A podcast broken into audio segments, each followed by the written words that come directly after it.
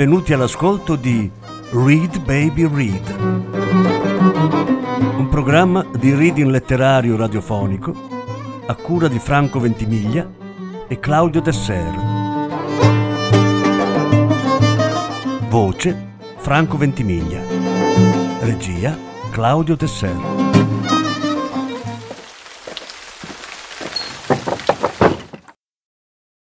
Commesse di Treviso, dal libro di Fulvio Erbas.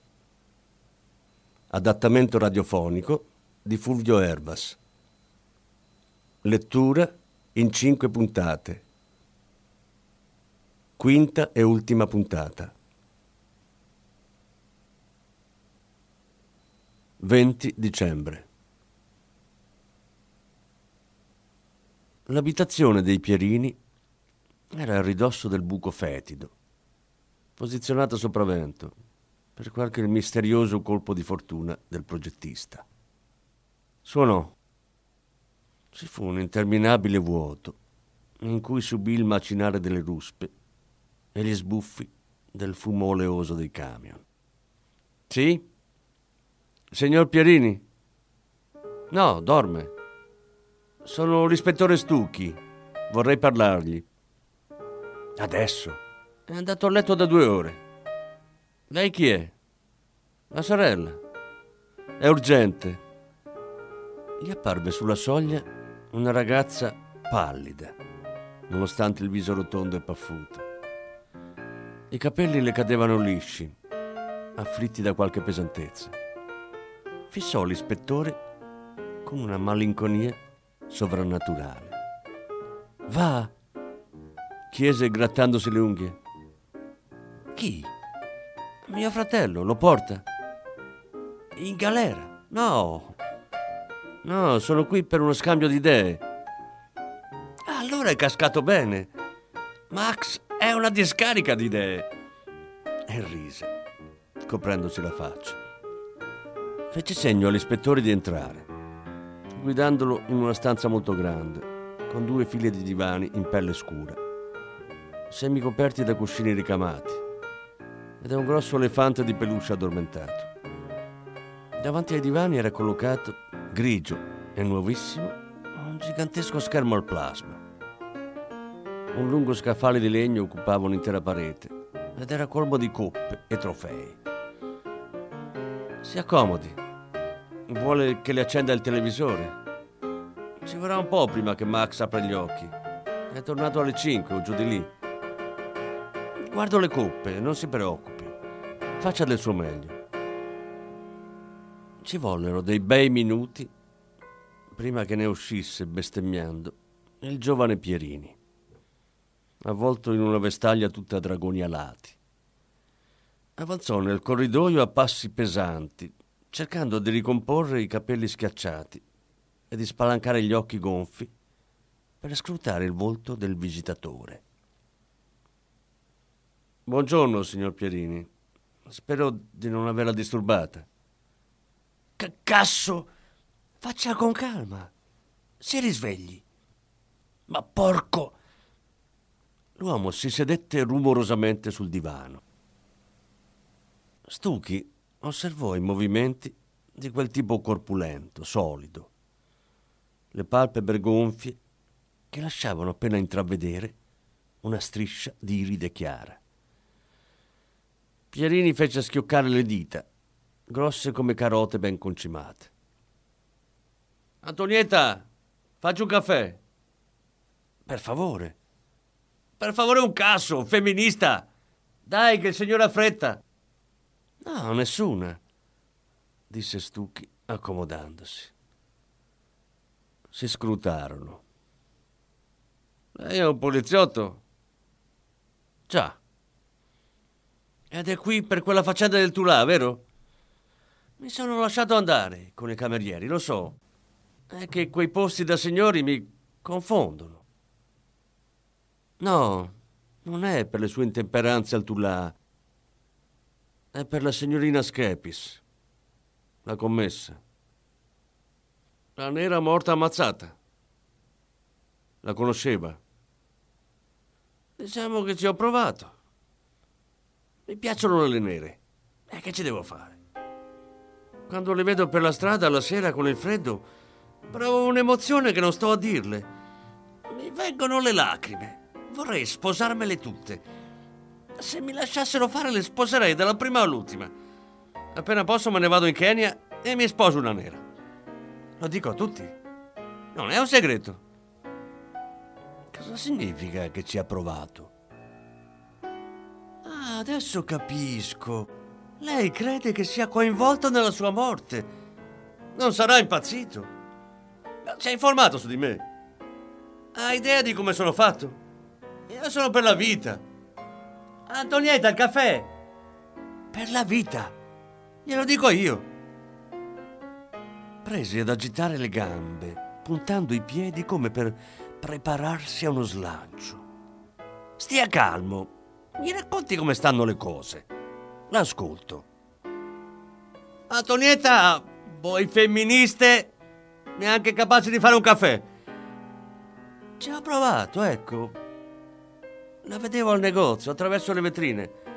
Ma non sono mai entrato lì dentro, troppo per signore. Ho aspettato che finisse il lavoro e all'uscita mi sono presentato. Era davvero bella, bellissima. Un aspetto nobile. Anche troppo. Io ti sposo, le ho detto. Ho ancora 600.000 euro e li investo tutti su di te. E la signorina Skepis cosa le ha detto? Non era infastidita, no. Era gentile, ma l'affare non le interessava. Non è stato apprezzato. E chi lo sa? Alla fine mi ha detto: non mi piacciono gli uomini. Proprio così le ha detto. Non mi piacciono gli uomini. Esatto. Però io non le ho creduto subito.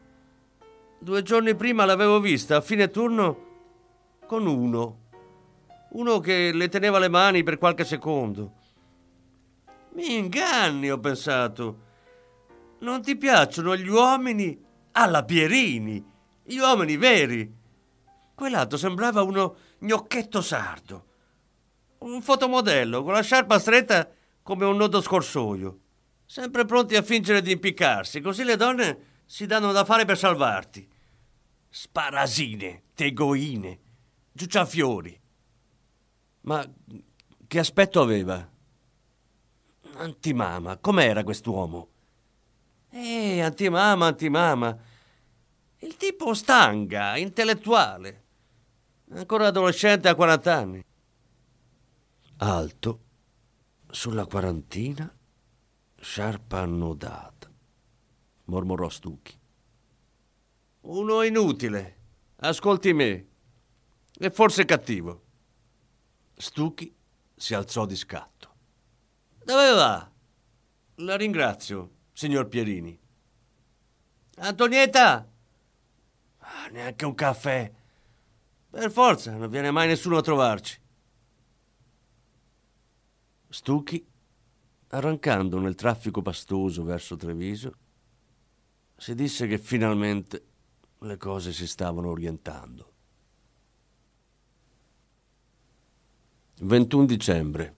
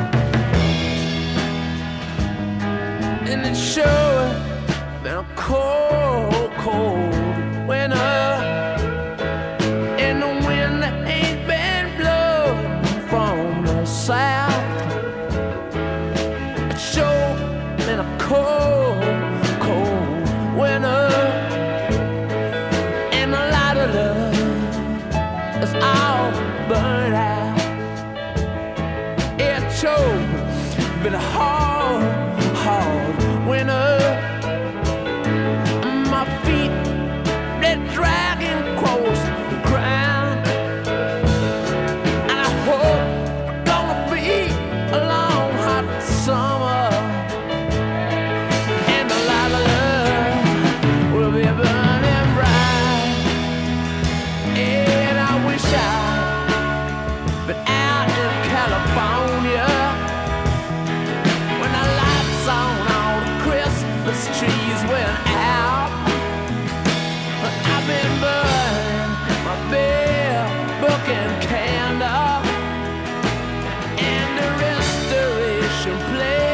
all around.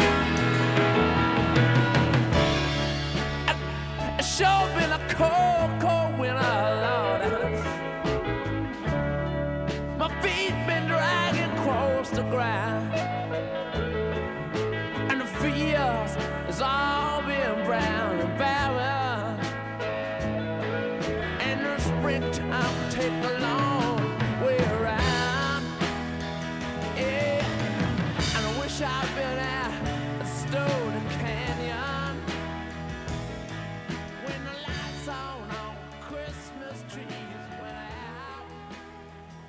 Strucchi si sedette su un muretto, seguendo con lo sguardo il rosseggiare degli stop dei camion per le vie del centro storico. Gli piacevano le città per pedoni, vive, il fluire di scarpe e cappotti.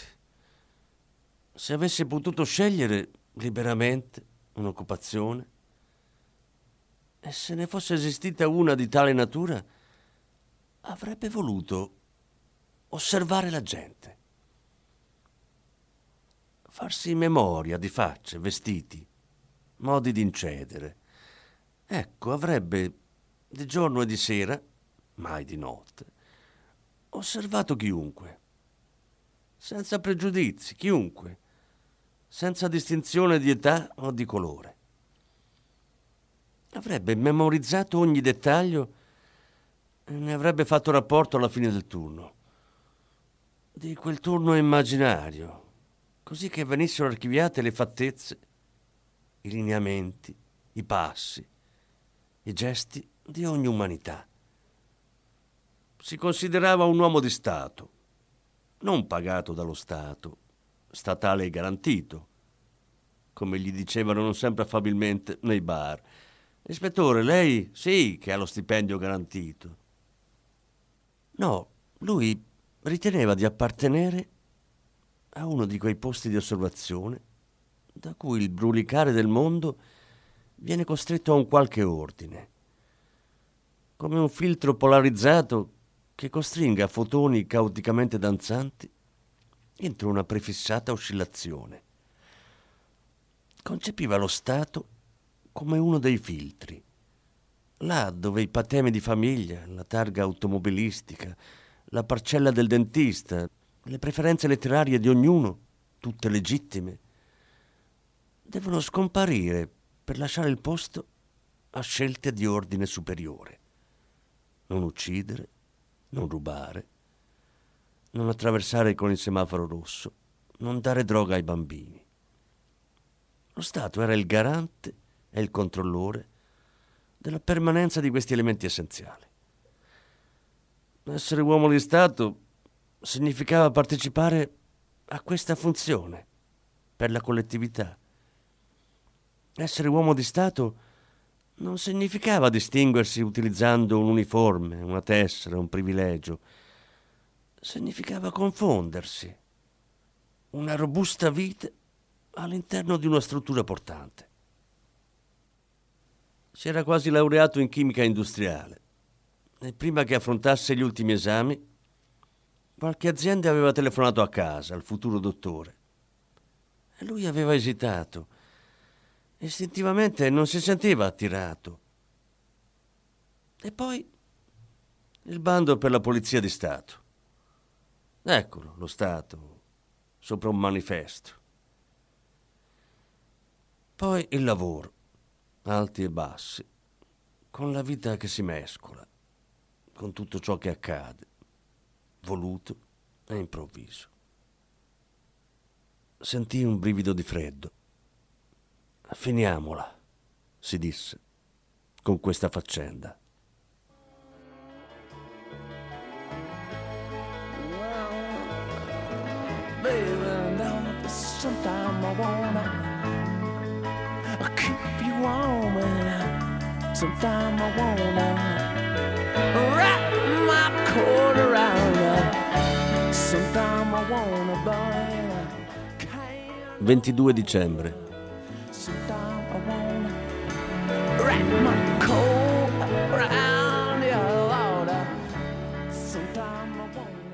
Stucchi guardò la donna dritto negli occhi. sempre bellissimi. La signora Veneziani rimase in silenzio. Diventava una storia sin troppo impegnativa, e anche eccessiva per questa città, per il suo lavoro, la sua posizione. Non deve averle fatto piacere. Vide una lacrima. Ho cercato di spiegarle che stava prendendo un abbaglio. Non era possibile pensare di avere un bambino. Non qui, non con questo lavoro. Continui. Madonna scosse la testa. Allora glielo dico io. Yolanda ci è rimasta male.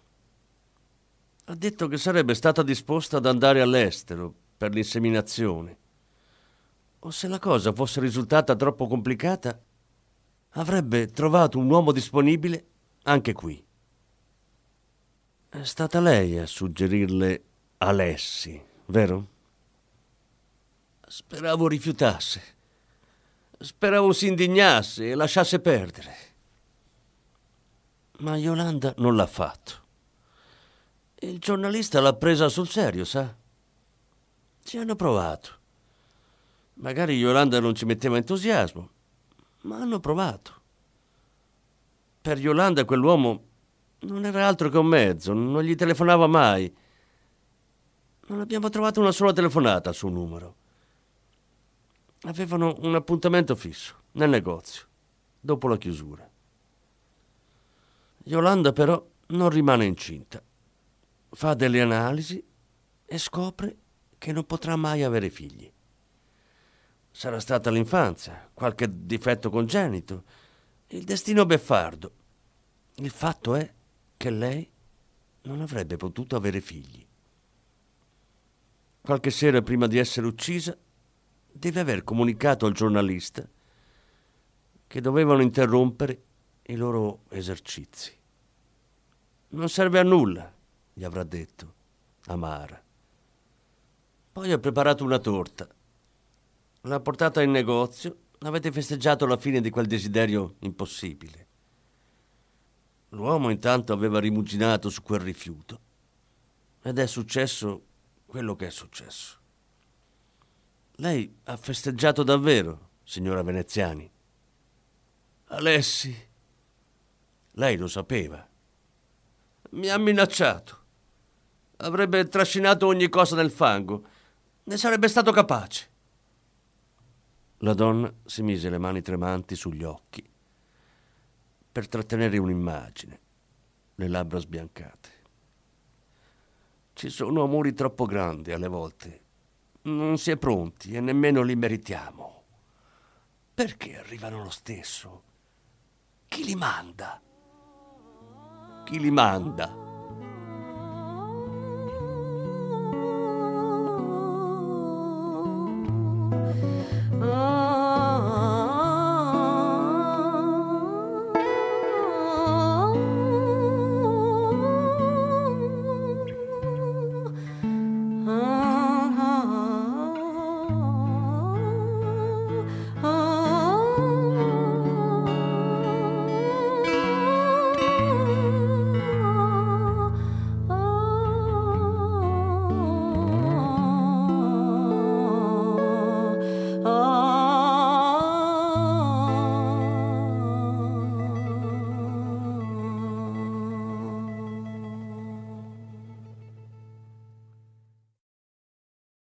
L'ispettore informò il magistrato. Con 2 volanti si recò a casa del giornalista, un bel edificio lungo la ferrovia.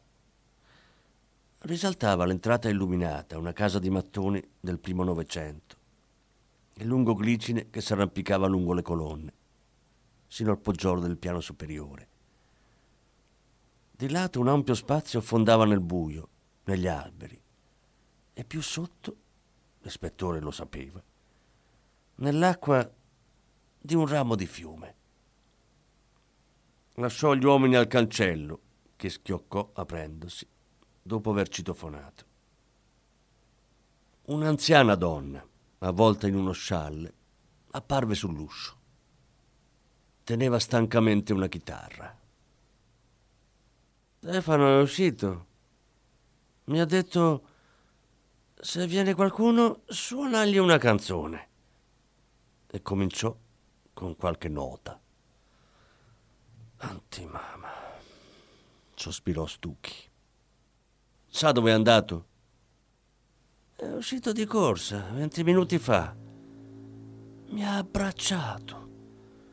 Non lo fa mai, aggiunse la donna. Poi, trovando un'improvvisa severità, chiese secca: cosa volete da mio figlio?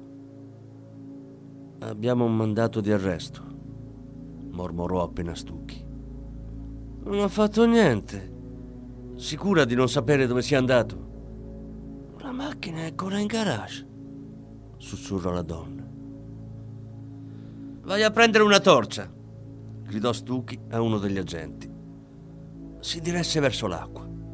Forza, forza, gridò il poliziotto che, trafelato, giungeva con una grossa pila. C'era un viottolo stretto nel prato che puntava verso un fiume e poco dopo si infilava tra gli alberi spogli, forse salici o rubinie. Come aveva immaginato, c'era un piccolo attracco, un pontile vecchio di legno, pali e assi che dondolavano sotto il peso dell'ispettore. Doveva esserci stata una barca. Molte case lungo il fiume hanno la barca, che usano per scivolare nel tempo libero tra le rive sinuose. Sciabolò con la torcia, facendo rimbalzare la luce sulla nera corrente. Il silenzio era assoluto. Appena il gorgoglio dell'acqua che mulinava contro i tronchi degli ontani. Bisogna trovare una barca, disse agli uomini alle sue spalle, e qualcuno corra sino al ponte della ferrovia. Aveva sentito i tonfi del treno in lontananza. Prendiamo quella della prossima casa, disse qualcuno. Vi aspetto qui. Stucchi passò la torcia ai suoi uomini. Sarà sceso lungo la corrente? Si chiese Stucchi. 30 chilometri, anche meno, e si sarà trovato sull'attracco che conduce alla strada per l'aeroporto. Ah, scosse la testa. Poteva prendere una macchina se voleva fuggire. No, è andato controcorrente, verso il ponte della ferrovia, dove il fiume ha scavato un'ansa vorticosa. Ispettore, di qua, sono qui. Non era fuggito il giornalista. Non in modo convenzionale, pensò. I sommozzatori! Chiamate i sommozzatori! 24 dicembre. Lasciata la questura, l'ispettore decise di attendere notte fonda all'osteria da secondo. Con un unico bicchiere di vino tra le mani, svuotato e riempito alla bisogna. E poi da secondo giù per via Trevisi, tra le case ridiventate silenziose. I negozi chiusi uno dopo l'altro, come un paese di Bengodi stanco, come una cartolina pronta per essere imbucata. I clienti erano svaniti. Le commesse l'avrebbero dimenticato di lì a poco, pacchi e nastri colorati. Quasi dissolto il Natale. Davanti alla Casa dei Sogni, sul ponte della Malvasia, i contorni dell'edificio come parti del cielo, e ovunque le luminarie, piccoli fori di luce disseminati sulla pescheria, sui ponti, sul vecchio platano, lungo la riviera, all'università.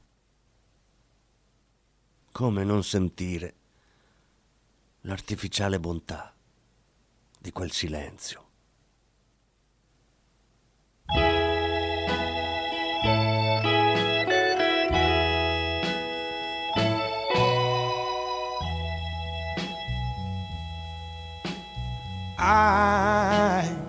I'm dreaming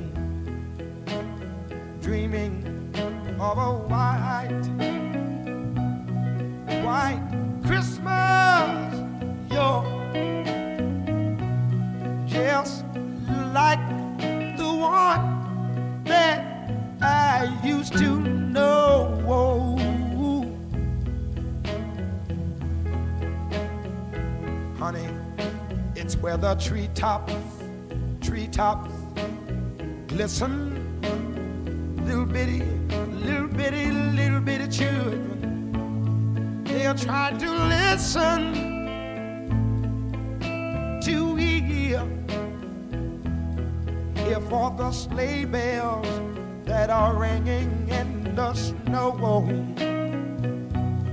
I want to tell you one more time what I'm thinking about. I dreaming of a white Christmas, yeah. We're there for a Christmas call that I write you. Oh, I want you to know, May your days, it's so merry and bright. Darling, I wish all of them one more thing. And may all of your Christmases, and may all of your Christmases.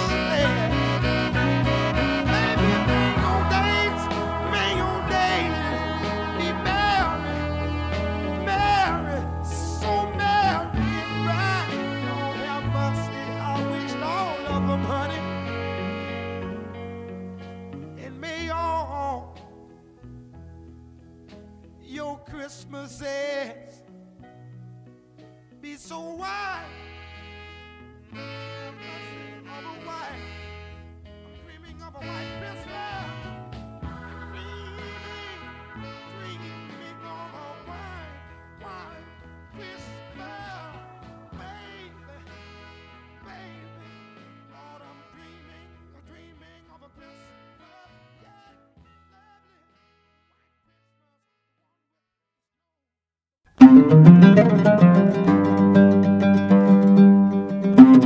Avete ascoltato Read Baby Read, un programma di reading letterario radiofonico a cura di Franco Ventimiglia e Claudio Tesser. Grazie per l'ascolto, alla prossima settimana.